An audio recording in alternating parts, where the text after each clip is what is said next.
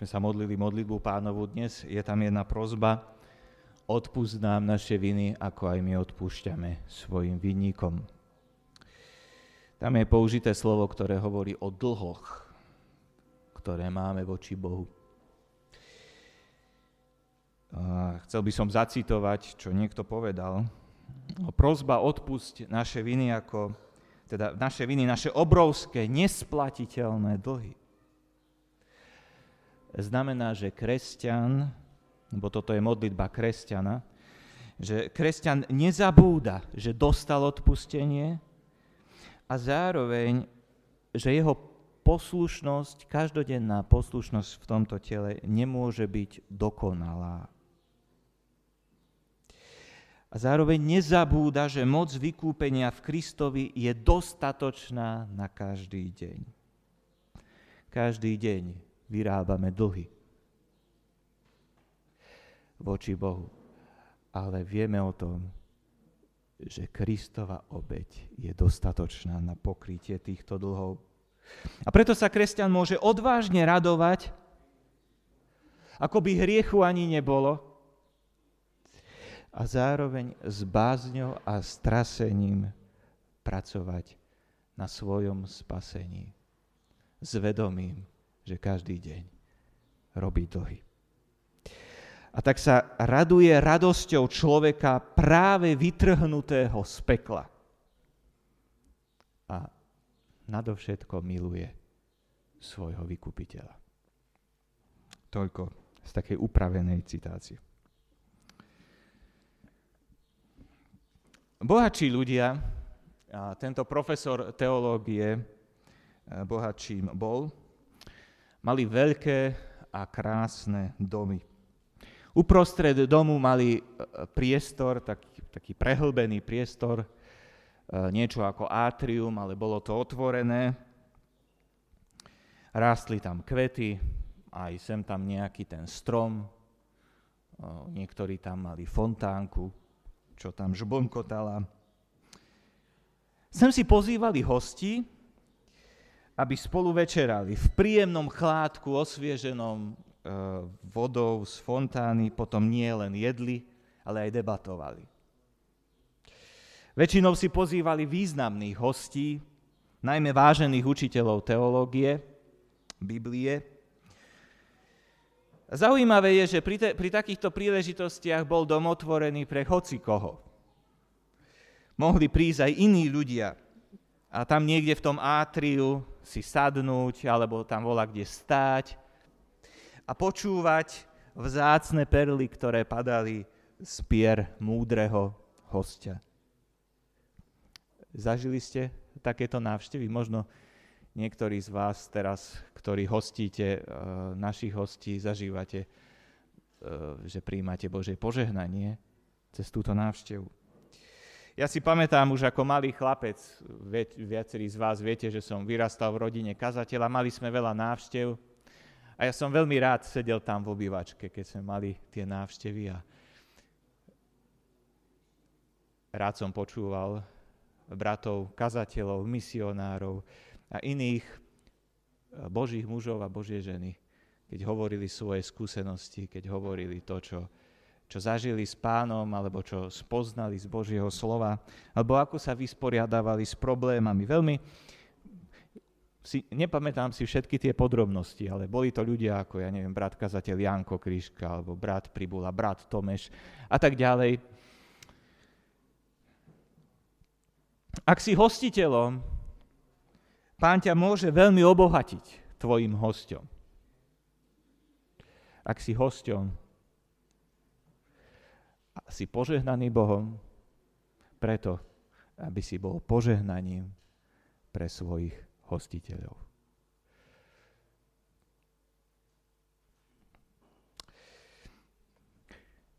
Vráťme sa však k tomu uh, profesorovi Biblie. Keď takýto významný host vstúpil do domu, domáci pán položil svoju ruku na jeho rameno a poboskal ho. Dnes by ste si mysleli, že ste vstúpili do gay klubu, eh, klubu ale vtedy to bol eh, pozdrav eh, veľkej úcty a pozdrav pokoja.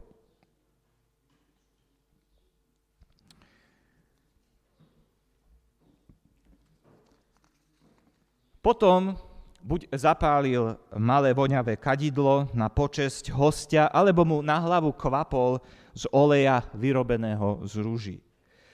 Keďže, keďže väčšina ciest a chodníkov bola prašná a ľudia nosili len otvorené sandále, bolo dobrým zvykom umyť nohy hostia v takej vlažnej alebo studenej vode. E, iste si to viete predstaviť, ak ste v lete chodili po vonku po záhrade bosí alebo po piesku, že aké dobré je umyť si potom nohy v takej vlažnej vode.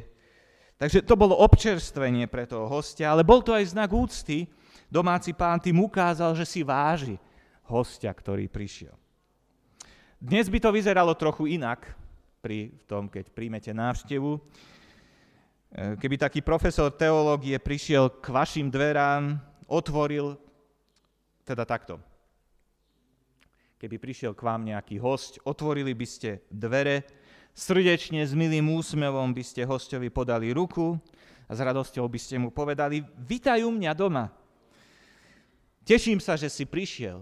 Vážim si to, je to podstou pre mňa, že tu môžeš byť. Nech sa páči, poď ďalej. Cíť sa tu dobre.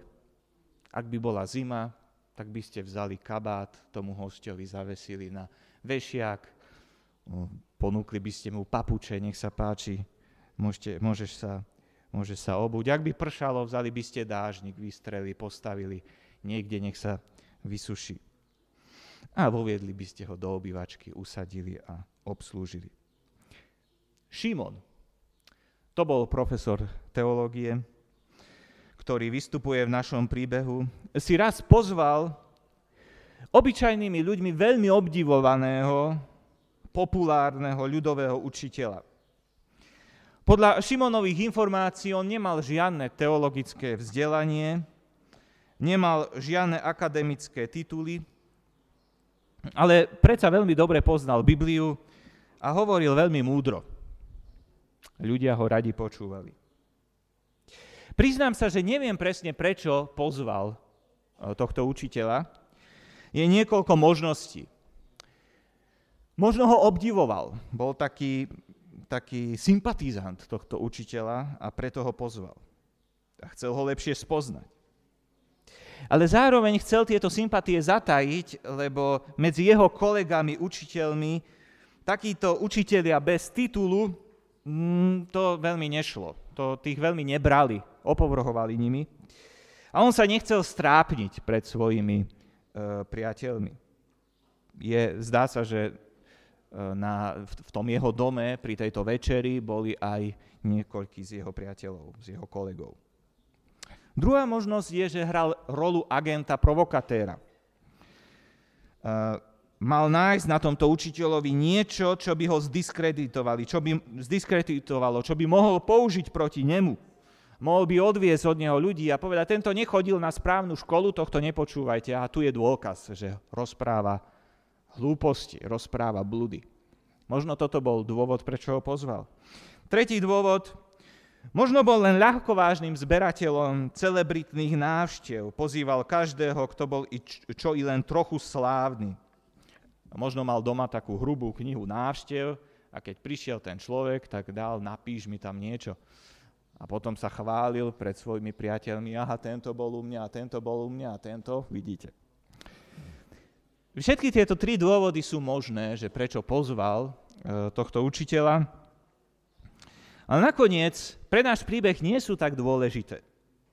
Prečo ho pozval? Skôr je dôležité, prečo ho nepozval. Teda, že aký dôvod chýbal. Že chýbal správny motív.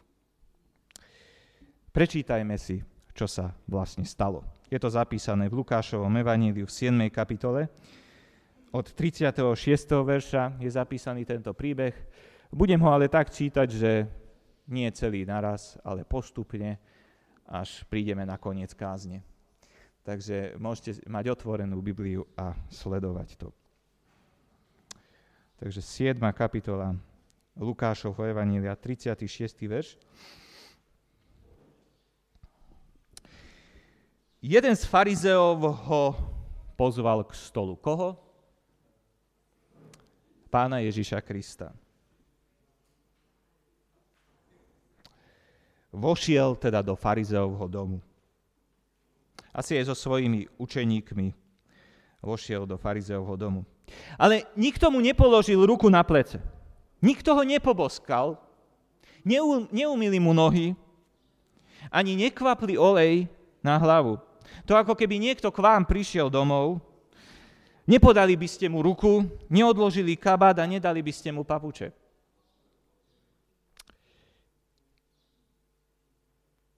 A sadol si. Vošiel a sadol si. Žiadne úctivé privítanie. Inak my by sme skôr asi povedali, že si ľahol. Tam sa totiž pri nízkom stole ležalo na pohovkách. Tom filme Utrpenie Krista tam síce je taký, taká scéna, že pán Ježiš vymyslel stoličky, ale to je vymyslené. to sa naozaj nestalo. E, bol teda zvyk, že ľudia ležali na takých pohovkách pri stole. Tvárou bol človek otočený k stolu, podopieral sa ľavým lakťom, pravú ruku mal voľnú na to, aby mohol jesť, nohy mal ďalej od stole. Pokračujem ďalej. V tom meste žila istá hriešnica, prostitútka. Keď sa dozvedela, že stoluje v dome farizea, priniesla alabastrovú nádobku s voňavým olejom. Ako som už povedal, bolo normálne, že aj cudzí ľudia prišli do domu, kde bol na návšteve niekto významný. Ale predsa len no, neslúšilo sa, aby prišli ľudia so zlou povesťou. Mohli sa dovtípiť, že to sa, nevho- že to sa nehodí. Ani, že, že to je nevhodné aj pre dobrú povesť toho hostiteľa. Predstavte si, že by vaši susedia videli, že do vášho domu alebo do vášho bytu vchádza prostitútka. No čo by si o vás asi pomysleli? Pre túto ženu však bolo úplne jedno, čo si o nej ľudia pomyslia. Bolo jej dokonca jedno, že možno strápni Šimona a urobí mu problémy. A Šimon bude musieť niekde niečo vysvetľovať. Jej to bolo úplne jedno. A mne sa to páči, že jej to bolo jedno. Pretože to hovorí o tom, že o čo jej išlo v srdci. Keď vám o niečo ide v srdci, tak vám je jedno, čo si ľudia myslia. Ja sa musím dostať k Ježišovi. Je mi jedno za akú cenu, aj keby sa tam postavili ľudia, aj keby mi v tom bránili, ja sa tam musím dostať. To, Podobne, podobne to bolo s tým slepým pri Jerichu. On kričal, Ježiš, zachráň ma, Ježiš uzdrava. A ľudia, ticho, to sa nepatrí, veď to je učiteľ, buď ticho. Predstavte si, že niekto by tu začal kričať, Ježiš, zachráň ma. Ale Ježišovi sa to páčilo, pretože to hovorí o tom, ten človek kašle na to, čo si myslia druhí ľudia. Pretože tak potrebuje Krista.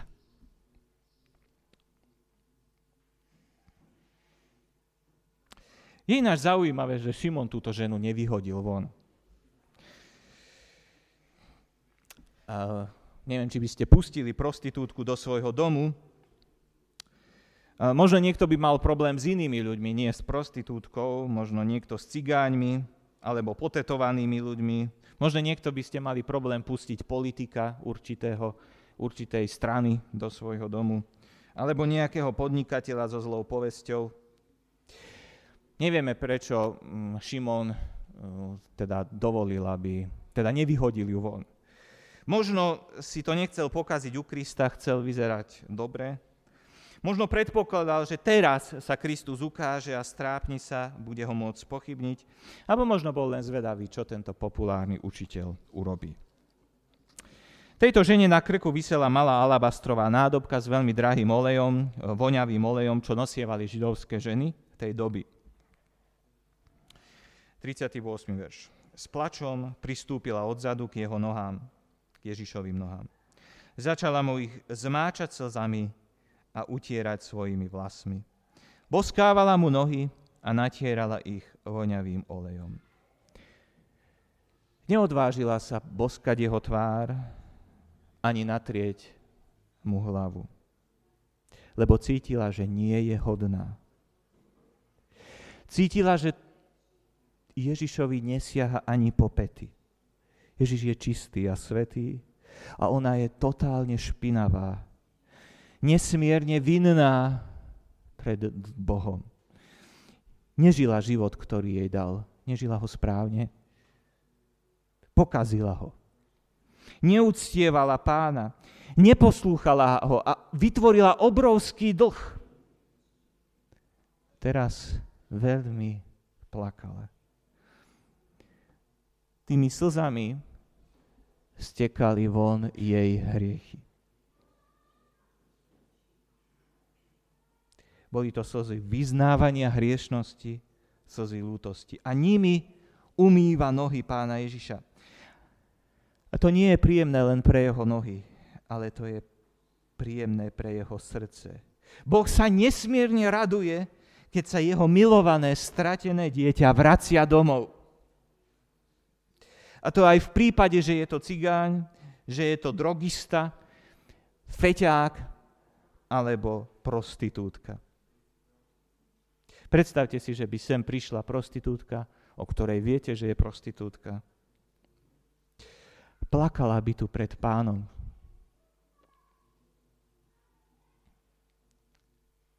Ak ste Boží, by ste sa nesmierne radovali. Ak nie ste Boží, by ste ju najradšej poslali von.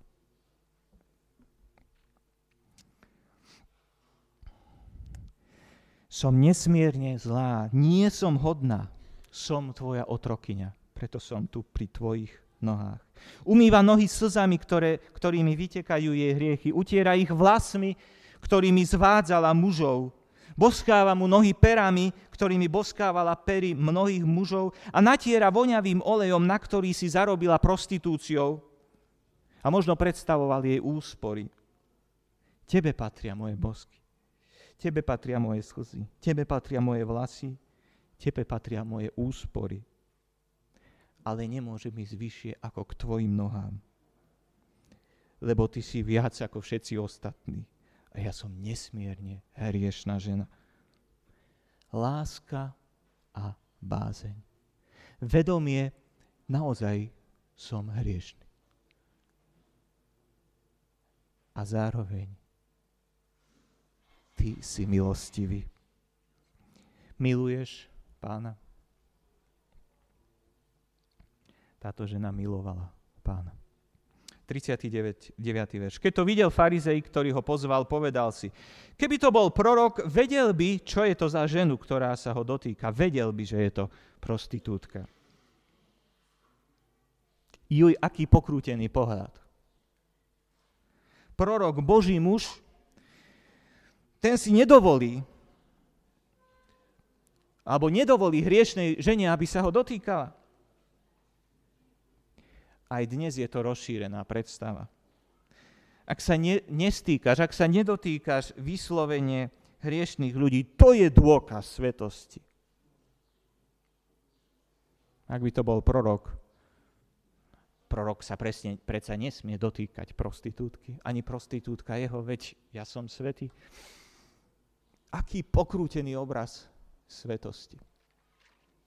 40, od 40. verša. Ježiš mu povedal, Šimon, chcem ti niečo povedať. On mu odpovedal, učiteľu, povedz. Istý veriteľ mal dvoch dlžníkov. Jeden mu dlhoval 500 denárov, alebo ja to zmením trošku e, do dnešných časov. Jeden mu dlhoval 12 tisíc eur a druhý mu dlhoval 1200 eur.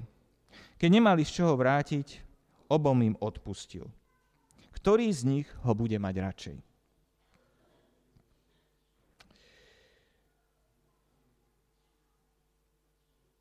Myslím si, odpovedal Šimon, že ten, ktorému odpustil viac. Ježiš odpovedal, správne si povedal. Na to sa obrátil k žene a Šimonovi povedal. A tu zrazu Šimonovi došlo, že má problém. Šimon sa, či Ježiš sa obrátil k žene. Ježiš ho porovnáva s tou, s prepáčením, cundrou. A on si uvedomil, sám seba som odsúdil svojou odpoveďou. Budem čítať ďalej. Na to sa obrátil žene a Šimonovi povedal, vidíš túto ženu? Vošiel som do tvojho domu a nedal si mi vodu na nohy. No, tá, no táto žena mi slzami zmáčala nohy a svojimi vlasmi ich poutierala. Nepoboskal si ma. Ona však odvtedy, ako som vošiel, neprestala boskávať moje nohy. Hlavu si mi olejom ne, e, nepotrel, zatiaľ čo ona mi natierala nohy voňavým olejom. Preto ti hovorím, odpúšťajú sa jej mnohé hriechy, lebo veľmi milovala. Komu sa málo odpúšťa, ten málo miluje. Neprejavil si mi úctu ani lásku. Zásah do čierneho. Šimon si mohol pomyslieť, ja som ten, čo dlží tých 1200 eur ja som ten, ktorý málo milujem. Ale koho? Boha. Veď jeho dlžníkom som. Ja málo milujem. Ak málo miluješ Boha, nemôžeš sa považovať za zbožného. Táto žena miluje Boha viac ako ty.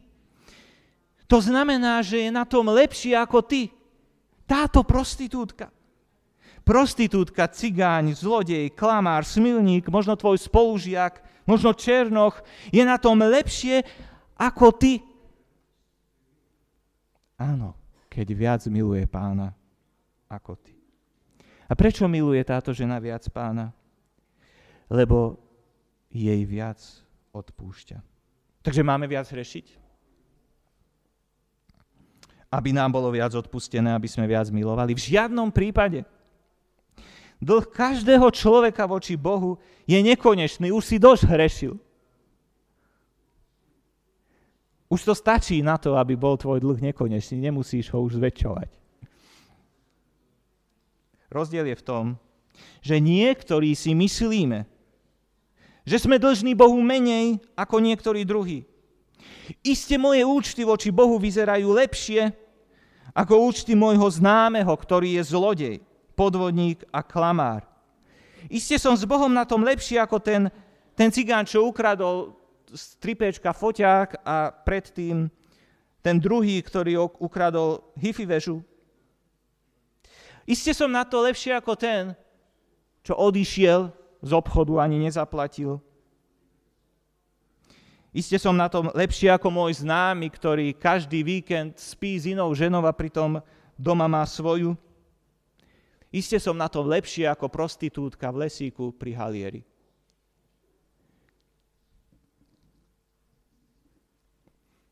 Ty máš tých 1200 eur, alebo ty máš tých 12 tisíc eur.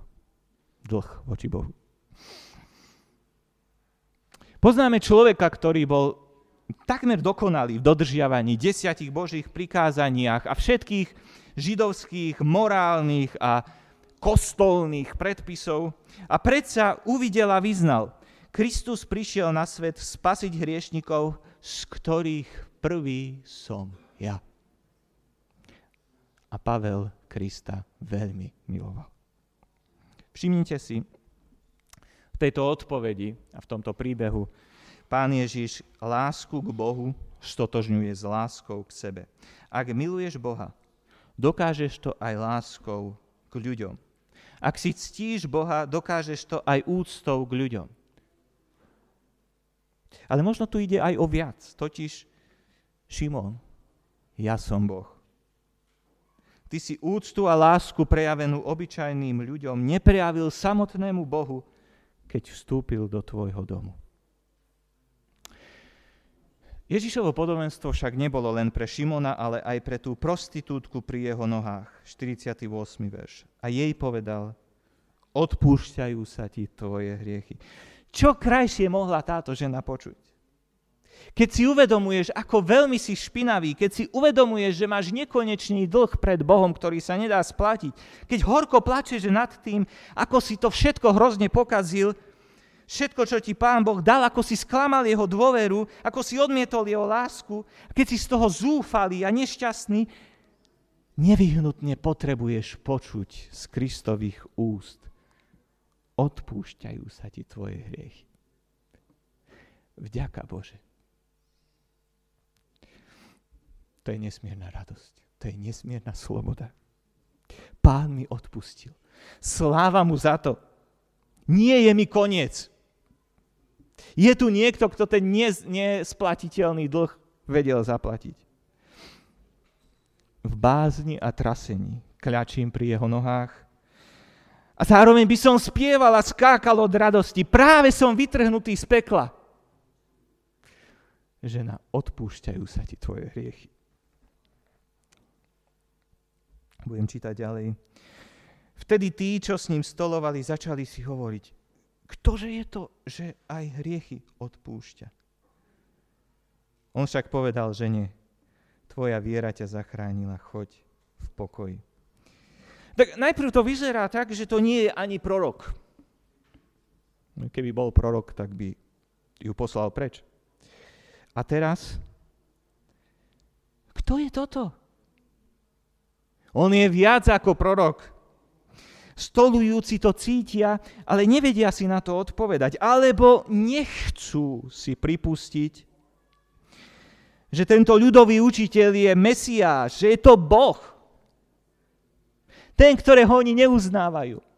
Ten, ktorému ani len nohy neumili. Že on je Boh. Veď tým by pripustili, že sú horší ako táto prostitútka. Ako domček z karát by sa rozpadlo to, čo si o seba doteraz mysleli. Že patria medzi najzbožnejších. Že nikto si viac nectí a nemiluje Boha ako oni. A teraz, keď je tu Boh, tak sa k nemu správajú ako k poslednému človeku. Nie, to si nemôžu dovoliť. Nemôžu si dovoliť pripustiť, že Ježiš je Boží syn. To by sa museli pokoriť.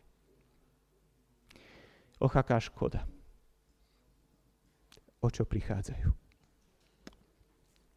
Pán Ježiš sa však nedá zlákať do nejakej zbytočnej, siahodlhej diskusie, prečo odpúšťa, ale obracia sa k žene. Tvoja viera ťa zachránila, choď v pokoji. Viera, to je totálne spoľahnutie sa iba na Ježiša. Všetko ostatné sú smeti v porovnaní s Kristom. Najväčším hriechom je neviera lebo ona bráni záchrane. Ak sa nespodahneš totálne na pána Ježiša, ak počítaš s tým, že nemáš až tak vysoké dlhy u Boha, Ježiš ťa nemôže zachrániť. Iba ak sa celkom na neho spodahneš, iba vtedy ťa môže zachrániť. Pán jej hovorí, choď v pokoji, dávam ti pokoj. Odpustenie prináša pokoj. Choď v pokoji, ži zmierená s Bohom. Ži zmierená s ľuďmi, ži zmierená sama so sebou. A nehreš viac. Ži v tomto pokoji. Budeš robiť dlhy každý deň, ďalšie a ďalšie. Ale moja obeď prikrýva tieto dlhy. Prichádzaj ku mne, vyznávaj ich a ja ich prikryjem. Žiť v pokoji. Viem, že každý deň vyrábam dlhy, ale zároveň viem, že Kristova krv ich zaplatila. Bázeň a radosť. Iba takto sa dá žiť v pokoji. Amen. Budeme sa modliť. Prosím, skloňme svoje hlavy. Pane, ďakujeme Ti za to, že si prišiel, že si nás neodmietol. Ďakujem Ti, že aj mňa si neposlal preč, keď som ťa hľadal, keď som hľadal odpustenie a keď som vyznával svoje hriechy. Neposlal si ma nikdy preč, keď som to robil a robil som to viackrát. Veľmi ti za to ďakujem, Pane. Prosím ťa o to, aby